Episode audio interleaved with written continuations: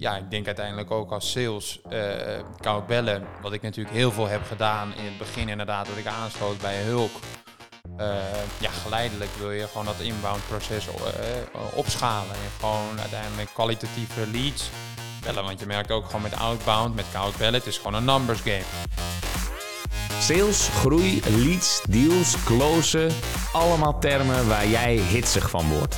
Goed dat je weer luistert naar een nieuwe aflevering van de Smiley met dollartekens podcast. Ja, eerlijk, waardeloze naam, maar geweldige inhoud. Want samen met Pieter Res, en dat is volgens mij de beste business developer van Nederland, duik ik, Jordi Bron, in de wereld van sales. Al verkocht? Laten we snel beginnen. Yes, yes, yes. Welkom bij weer een nieuwe aflevering van de Smiley met Dollartekens podcast. Was je voor dit keer, Piet? Ja.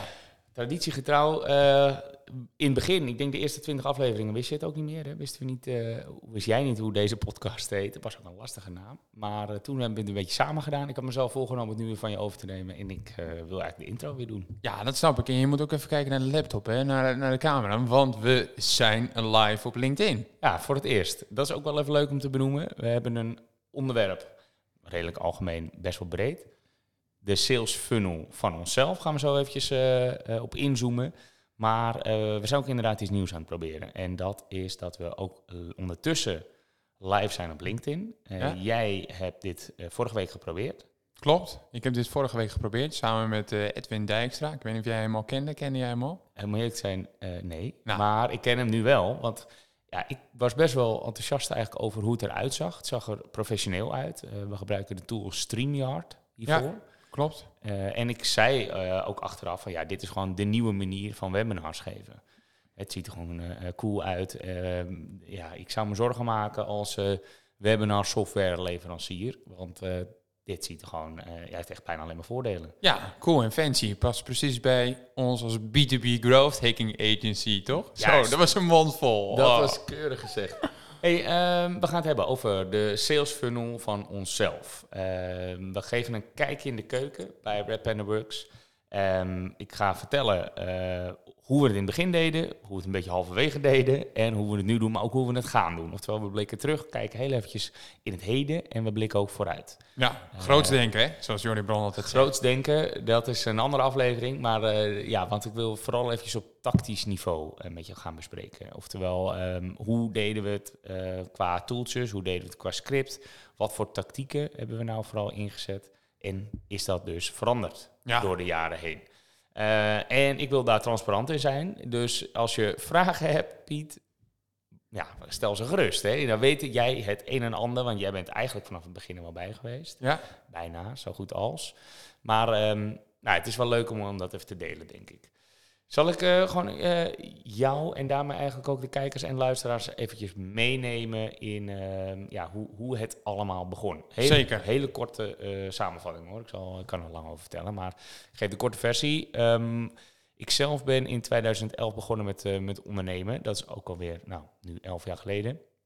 En uh, met heel iets anders in de ledverlichting. Nou, sorry, dit verhaal ken jij inderdaad. Oké, wat droom nee, niet. Nee, maar ga door. Want ik vind het altijd leuk om te horen, Jordi. Je kan niet genoeg voor je krijgen. Thanks. En um, ik ben dus met uh, ledverlichting uh, begonnen. En daarvoor trouwens nog een, klein probeerseltje, een uitstapje gehad. dat werd er me uiteindelijk niet. Dat was een soort van uitzendbureau voor dames. Het zat tegen escort aan, moet ik heel eerlijk zeggen. Daar moet ik ook nog maar eens een podcast over opnemen. Zou dat in deze tijd nog mogen? Ja, het zou nog wel mogen. Het waren een soort van uh, modellen, walk-on girls. Ik dacht, nou, dit is gewoon gruwelijk om te handelen. maar uh, dat werd hem dus uh, niet. Dat was echt een rare business. Maar in ieder geval, um, ik ben doorgegaan met de ledverlichting. Dat was heel erg in, in de opmars. was populair aan het worden. Je had voor het eerst goed licht, een beetje warm licht. En uh, nou ja, goed, dat uh, was uh, zo populair aan het worden dat ik dacht, daar moet ik iets mee. Dus ik importeerde al die troep, het was echt troep, uit China. Um, en nou goed, daar veel van geleerd, zullen we maar zeggen, want het was echt troep. En toen ook naar de betere ledlampen gegaan, naar de Philips, et cetera. En dat heb ik uiteindelijk kunnen verkopen in 2014. Toen ben ik doorgegaan met content marketing.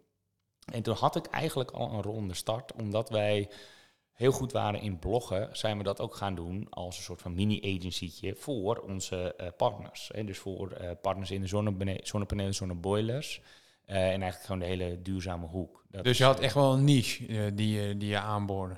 Ja, ja, wel. De, de niche was ja, focus vooral op inderdaad de duurzame, de duurzame producten. Ja? ja dat, daar begonnen we eigenlijk mee. Um, en ja, dat ging best makkelijk in het begin, omdat we content aan het leveren waren, websites ook wel aan het vullen waren, website teksten, dat soort dingen. Uh, dus het begin gewoon via via. Ik heb in het begin ook veel koud gebeld. Uh, en wat ik trouwens ook nog deed, over het over sales hebben. Um, is wel iets waar ik eigenlijk trots op ben. En dat is omdat ik gewoon wel scheid had en met het demo-koffertje onder de arm gewoon de winkelstraten afliep. Ja, daar heb je een keer, uh, nou de hele verhaal heb je al een keer verteld, maar die ken ik natuurlijk ook. Ja. Zou je dat vandaag nog steeds doen? Gewoon met je demo-koffertje als founder van Red Penna ergens binnenstappen en vertellen: joh, hier moet het anders? Nou, niet met mijn demo-koffertje uh, vol met uh, onze arsenaal wat we tegenwoordig gebruiken. Maar, um, nou, heel even terug naar die tijd. Want dat was denk ik 2011, 2012 of zo. Um, misschien 2013 ook nog wel. Maar toen had ik gewoon een demo-koffer inderdaad. Ik had uh, gewoon van Philips het een en ander aan demo's. In het begin kocht ik dat overigens allemaal. Met uh, mijn UBO, uh, hoe heet dat, IB-groepen Stuvie. Ja. Kocht ik veel te dure lampen. Um, en die ging ik inderdaad gewoon demonstreren. Dus ik zei tegen een juwelier, mag ik je lampen vervangen? Dan laat ik je zien wat ledverlichting tegenwoordig is. Oftewel de demo gewoon meteen maar doen, ter plekke. Maar je moet toch wel een beetje scheid hebben. En daarom vertel ik het, omdat je ehm, best wel veel momenten hebt waarop je kan afhaken. Ja. En dat zullen ook veel mensen doen. door gewoon ja, te denken van, ja, doei, je zit nou, je, je stapt uit bed en dan moet je je koffertje pakken en dan moet je dus heel vaak nee gaan horen. Vond je dat leuk? Nee, ik vond, nee, heel eerlijk, ik vond het niet leuk. Nee, ik moest me er echt toe zetten. Um, ik deed het eigenlijk voor het grotere doel, en namelijk een bedrijf bouwen. En dat is dan ook mijn passie, hè? niet zozeer sales. Wij zitten hier in een iets andere rol. Ja. Um, maar ik was toen de enige en dus moest ik ook sales doen. Het voelde ook weer niet als een keiharde straf hoor. Ik vond het leuk om mensen adviseren. Dat is ook een beetje wat we nu nog steeds doen, hè, consultative selling. Maar die demokoffer is wel een belangrijk onderdeel geweest, ook in mijn ontwikkeling, ook qua ondernemer overigens. Hè. nou, het is wel gewoon vaak nee horen en uh, gewoon doorgaan en uh, proberen op zoek te gaan naar hoe je mensen wel goed kan helpen. Dus ja, dat was uh, de, eigenlijk de eerste stap. Gewoon scheid hebben. Ik heb ook veel gebeld. Want ik was dat echt aan het AB-testen nog voordat ik wist dat het AB-testen heette. Ja. Door gewoon een straat te pakken en um, dan ging ik of heen. Door gewoon elke winkel binnen te lopen. Maar heel vaak was dan de eigenaar er niet. Of de general manager, winkelmanager, floor manager, hoe ze het ook noemen. Um, ja, kwam je voor niks. Dus wat ik daarna ging proberen was bellen. Koud bellen. Door gewoon te googlen hield ik gewoon in mijn spreadsheet uh, bij wie ik al gebeld had. Uh, en zo ging ik eigenlijk het hele lijstje af. Dus het is wel een beetje een account-based sales tactiek. Als je eerst zo langs gaat, er is niemand. Nou, maar Red, uh, Jordi Bron is wel over, over de vloer geweest. Dus die, die, die zocht je. Ja, precies. Ja. En want ik liet natuurlijk wel wat achter. Of een demo-lampje liet ik ook nog wel achter. Dat wat een beetje duur werd. Maar, ja, wat, maar eigenlijk mijn boodschap in algemene zin is hier gewoon veel testen, veel mee gaan kijken wat er uiteindelijk voor jou gaat werken. Ja. Dus dat heb ik ook veel gedaan. Um, veel getest, echt veel op mijn bek gegaan ook. Heel veel nee gehoord, echt heel veel. En op een gegeven moment uh, ging het me te langzaam als ik het allemaal zelf deed. Toen heb ik, ik weet niet eens of je dat weet, maar ik heb uh, lange tijd bij, een, bij het UWV een soort van regeling getroffen. Dat bestaat denk ik niet meer, tenminste ik heb er nooit van gehoord. Maar dan kon je um, mensen voor eigenlijk niks kon je uh, ze een paar maanden laten meelopen. Dus dat waren mensen die hard op zoek waren naar werk. Toen zag de uh, economie er iets anders uit. Was echt uh, een laagconjunctuur in de, in de crisis namelijk. Um, dus er was een beetje de nasleep van de, van de economische crisis van 2008. De, dit was 2012, dus nog steeds wel gaande. We waren, wel, we waren er wel volgens mij aan het uitkruipen, maar je had nog steeds heel veel werklozen. En die kon je nog gratis meenemen. Dus ik had een groepje geselecteerd, dat waren er zes in, in de eerste groep. Uh, en die gaven we dan uh, twee dagen training. Veel te lang trouwens ook. Uh, en toen gingen we ze gewoon op pad sturen. Eerst in tweetallen en daarna moesten ze dat alleen doen. En dan moesten ze gewoon als een runner, zo noemde ik het ook, overal naar binnen rennen. En dan moesten ze gewoon ook met het demokoffertje. Ik had van iedereen toen, toen een demokoffer geregeld moesten we, uh, ja, liet ik ze dus gewoon, de, vooral de uh, juweliers, eh, eigenlijk alle winkeliers, maar vooral juweliers, dat was de, de holy grail. Daar had je de, de perfecte eh, spotjes van 50 watt vaak en dan honderden en die kon je, dan kon je een slag slaan. Dus daarom gingen ze al die juweliers af in alle straten en uh, Haarlem vooral, uh, daar heb ik echt alles uitgespeeld toen. Dus dat was eigenlijk een beetje SDR, maar dan voor het echi. Ik ben wel benieuwd, hè, want waar ik nu gelijk aan begin te denken is van, heb je daar principes van Cialdini ook in toegepast? Want ik kan me voorstellen dat als jij binnenloopt en je probeert direct iets te verkopen, ja, dat, nou ja, ik zou zeggen dat is niet, dat, dat, dat, dat doe je niet. Maar hoe, kun je dat nog voor de geest halen? Oké, ik ben de juwelier, ik zit hier nu voor je. Wat zou je, wat zou je zeggen, Jordi Bronners, proef op de som? Nou, dat was een heel makkelijk uh, salesproces eigenlijk. Omdat dat, ik kende Cialdini overigens nog helemaal niet. Ik was wel veel aan het lezen, maar vooral de quote en uh, de sprout. En daar haal, haalde ik me dan aan op en zeg, oké, dit wil ik ook. Maar Cialdini en zo ken ik helemaal niet. Misschien onbewust een beetje. Maar het salesproces was ook echt heel eenvoudig. Kijk, in onze wereld nu, bij Red Panda Works, moeten we echt consultative selling doen. Moeten we gaan graven, doorvragen waar ze nou naar op zoek zijn. Heel vaak weten ze het zelf niet. En het is best wel ingewikkeld, want er zijn zoveel opties. Toen, en nog steeds in mijn LED-voorbeeld, waren er helemaal geen opties. Je had gewoon een LED-lamp, die moest vervangen worden. En, en je liet gewoon zien dat ze 90% konden besparen. Ik had een Excelletje gemaakt waarin ik gewoon hun huidige lampen zette en hoeveel watt de vervanger was. En je zag zo hoeveel wat ze gingen besparen. En nou, vermenigvuldigd met het aantal uur dat ze open zijn per dag, keer het aantal dagen dat ze open zijn per jaar, had je gewoon uh, hun besparing als je een beetje de energieprijs kon inschatten, wat ik kon. Gouden businessmodel, zoals ik zo luister. Nou, nou, niet echt, het was ook veel gezeik. Uh, maar het was wel een makkelijke binnenkomen. Dus je had wel heel makkelijk die urgentie uh, want iedereen wil gewoon uh, kopen. Ja. Ik ga nog een stap verder, want ik had bespaarkoop geïntroduceerd. dus met je besparing kocht je het. Dus meestal verdien je ledlampen toen, zeker met die spotjes, in twee jaar terug. Dus ik zei, oké, je hoeft niks te investeren. Want dat was namelijk de enige drempel die ik nog wel eens hoorde. Van, hebben we het geld nu niet? Ik zeg, is prima. Dan betaal ik het. En dan bespaar je het met je ehm, ja, je betaalt het af met je besparing, zeg maar. Dus Oké. Nou, toen had ik helemaal alle drempels weggenomen in de sales. Uh, dus toen ging het best wel goed. Uh, alleen daarna begon het gezeik echt. Dan bedoel ik uh, dat alle garanties er moesten opgelost worden. want er ging heel veel stuk in het begin. Dat was echt troep, dus wat ik importeerde. Dus het ziet er handig, het ziet er leuk uit. Het klinkt ook leuk, maar het was echt heel veel drama. Dus niet doen, zou ik zeggen. Um, maar eventjes, uh, ik had het verkocht. Uh, en dat was omdat ik goed kon uh, bloggen. en ik wil eventjes naar Conteny gaan. En, want dat was namelijk het volgende bedrijf wat ik oprichtte. Dat was Content Marketing Agency. Ja. Goed complementair aan mijn compagnon. Um, hij was heel goed in rammen, uitvoeren en gewoon productie. Waar ik veel meer de denker was eigenlijk van de twee. Was wel een goede samenwerking. Um, en ik deed ook de sales hij deed ook wel af en toe, we deden allebei wel een beetje, moet ik eigenlijk zeggen, we wisselden ook nog wel. Dus je bent toch op zoek naar wat past nou het best bij wie. Ja. En dat was helemaal nog geen inbound eigenlijk. Uh, we deden een beetje SEO, wel wat in geïnvesteerd, maar uh, het een beetje ernaast doen. En dat zeg ik hier ook vaak, hè, als klanten een, een klein beetje SEO willen, kan je het beter niet doen. Nee. En dat, dan gooi je geld weg. Nou, ik deed echt alles fout op dat moment eigenlijk, erop terugkijkend. Dus uh, nee, dat, dat hele inbound gedeelte, dat uh, ging heel moeizaam eigenlijk. Ja, dus, uh, nee, dat is dat ook de reden waarom we dat vandaag dat nog steeds doen bij, bij Red Panda? inbound doen we inmiddels wel degelijk. SEO, SEO niet, niet keihard, niet bewust. Hè. We doen wel veel met, ja, met, wel met veel met SEO. Maar dat zijn meer blogs of echt longtail keywords waar we dan wel op zitten. Um, en ook wel, kijk, ons meest populaire keyword is natuurlijk growth hacking. Ja. Growth hacking agency. Growth hacking agency Amsterdam. Daar worden we inmiddels wel op gevonden. Daar staan wij volgens mij altijd wel in top 3. Dat is ook wel wat nodig is.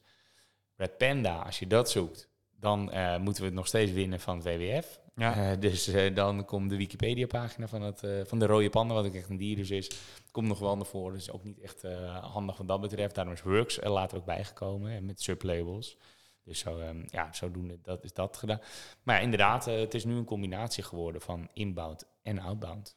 Ja, ik zou zeggen dat uiteindelijk de outbound processen, of uh, hoe, hoe, zeg ik dat goed? Uiteindelijk zetten we volop in op, op, uh, op outbound om inbound uiteindelijk te goede te doen. Of beter, inbound is ondersteunend aan outbound. Hè? Dus bijvoorbeeld ja. een, een webinar promoten wij via outbound tactieken luister goed, via LinkedIn automation, via e-mail outreach en natuurlijk gewoon via het bellen.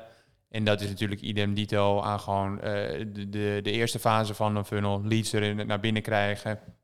En die uiteindelijk in, in, eh, via bijvoorbeeld ook een live event uh, neem als voorbeeld. Hè, dat, dat webinar waar ik het net over heb, uh, dat, uh, dat we dat in plaats van een live event als midfunnel tactiek zeg maar, toepassen. Ja. Om mensen van die bewustzijnfase richting die overwegingsfase te krijgen. En uiteindelijk natuurlijk in de, in de kooi, in de, moeten, we ze, In de moeten, kooi. moeten we ze vangen bij de, bij de zeg maar, activatiefase. Ja. Klopt, het is meer ondersteunend als onze inbound tactiek. Daar heb jij een mooie stelling over, weet ik inmiddels. Jeetje, we vergaten hem bijna.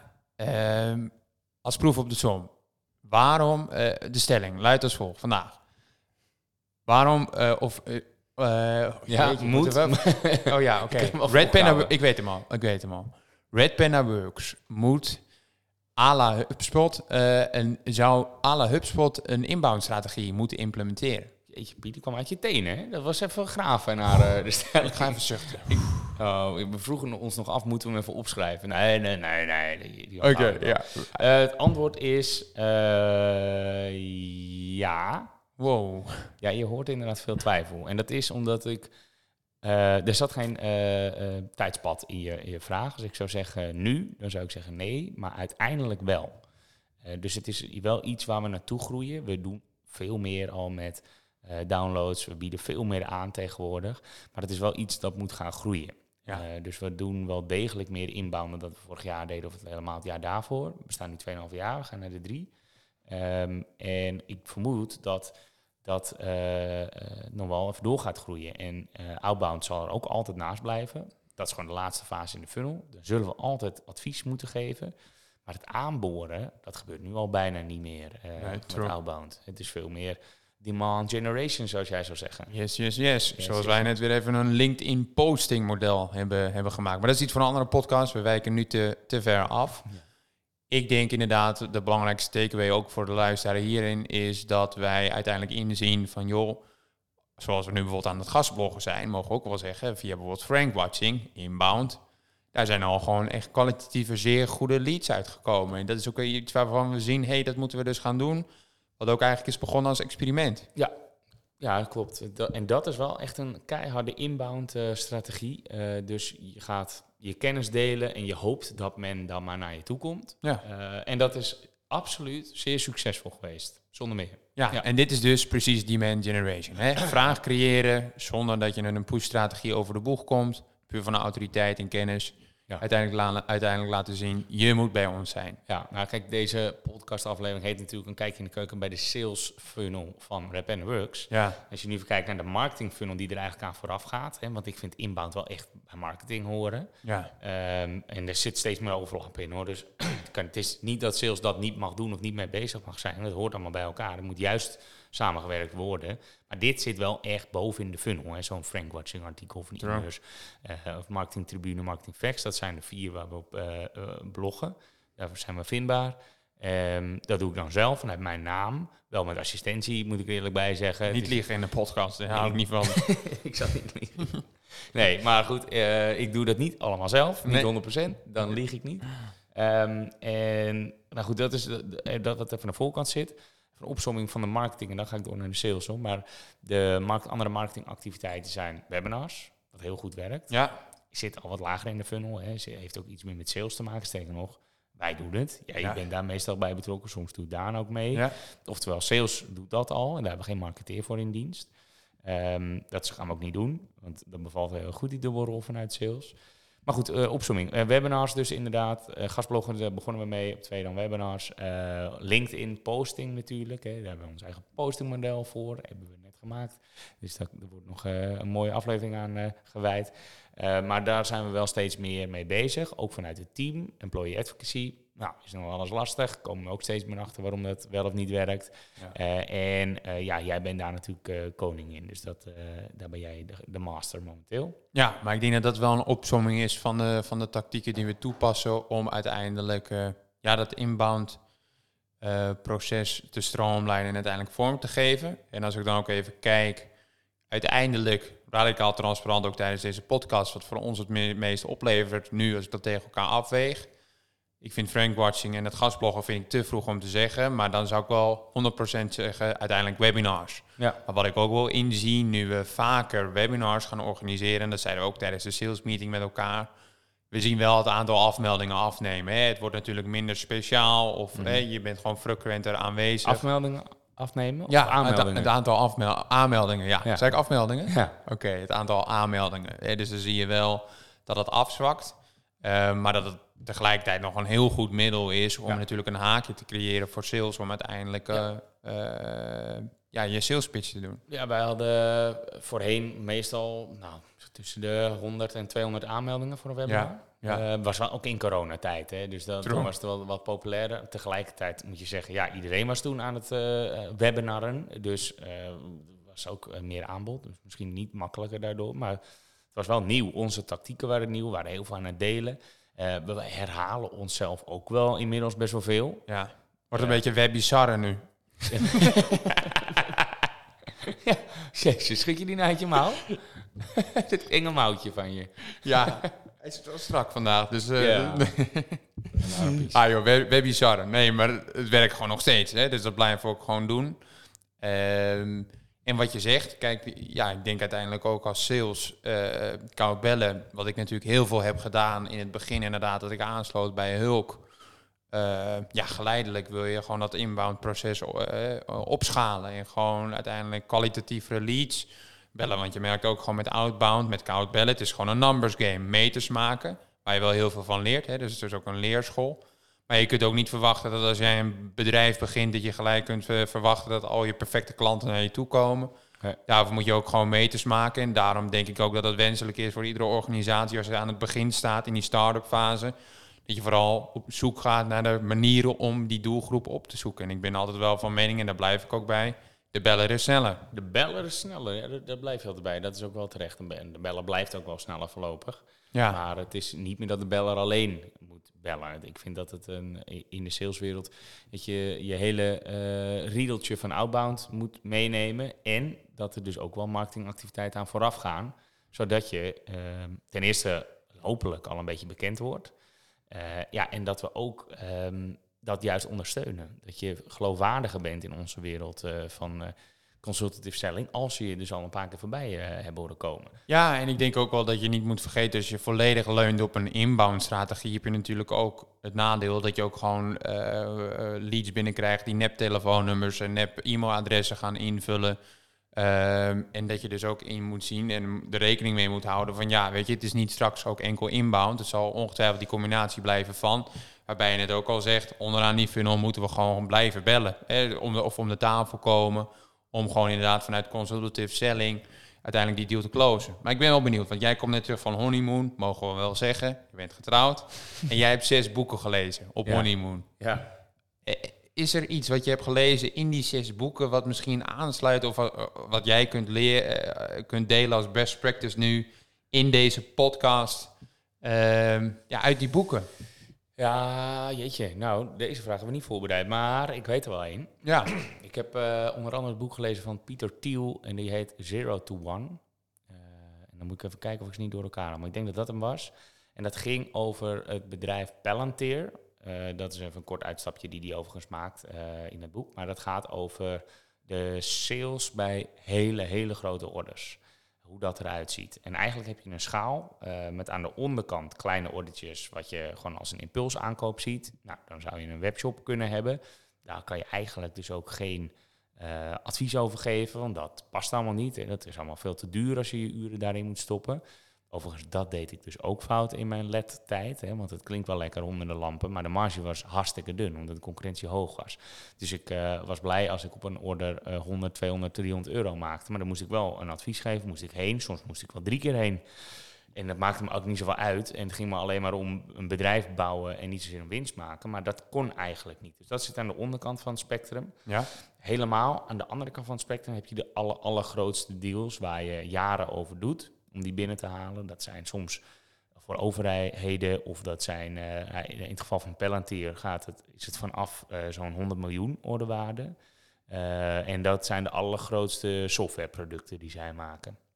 Bijvoorbeeld voor een Ferrari, daar is hij trots op. Dus die, dat voorbeeld gaf hij. Zij maken alle software voor Ferrari. Oftewel echt high-end.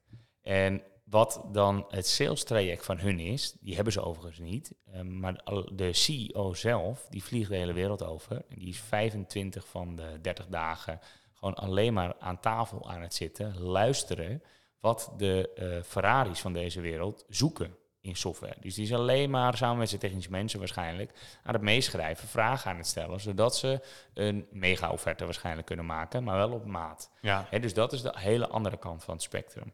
Ehm, en wat ik hier wel weer gezien heb, is dat wij eh, nog wel eens te eh, aan de eh LED-verlichtingzijde zitten, niet aan de Palantir-zijde. Dus we Ja. proberen heel erg te standaardiseren.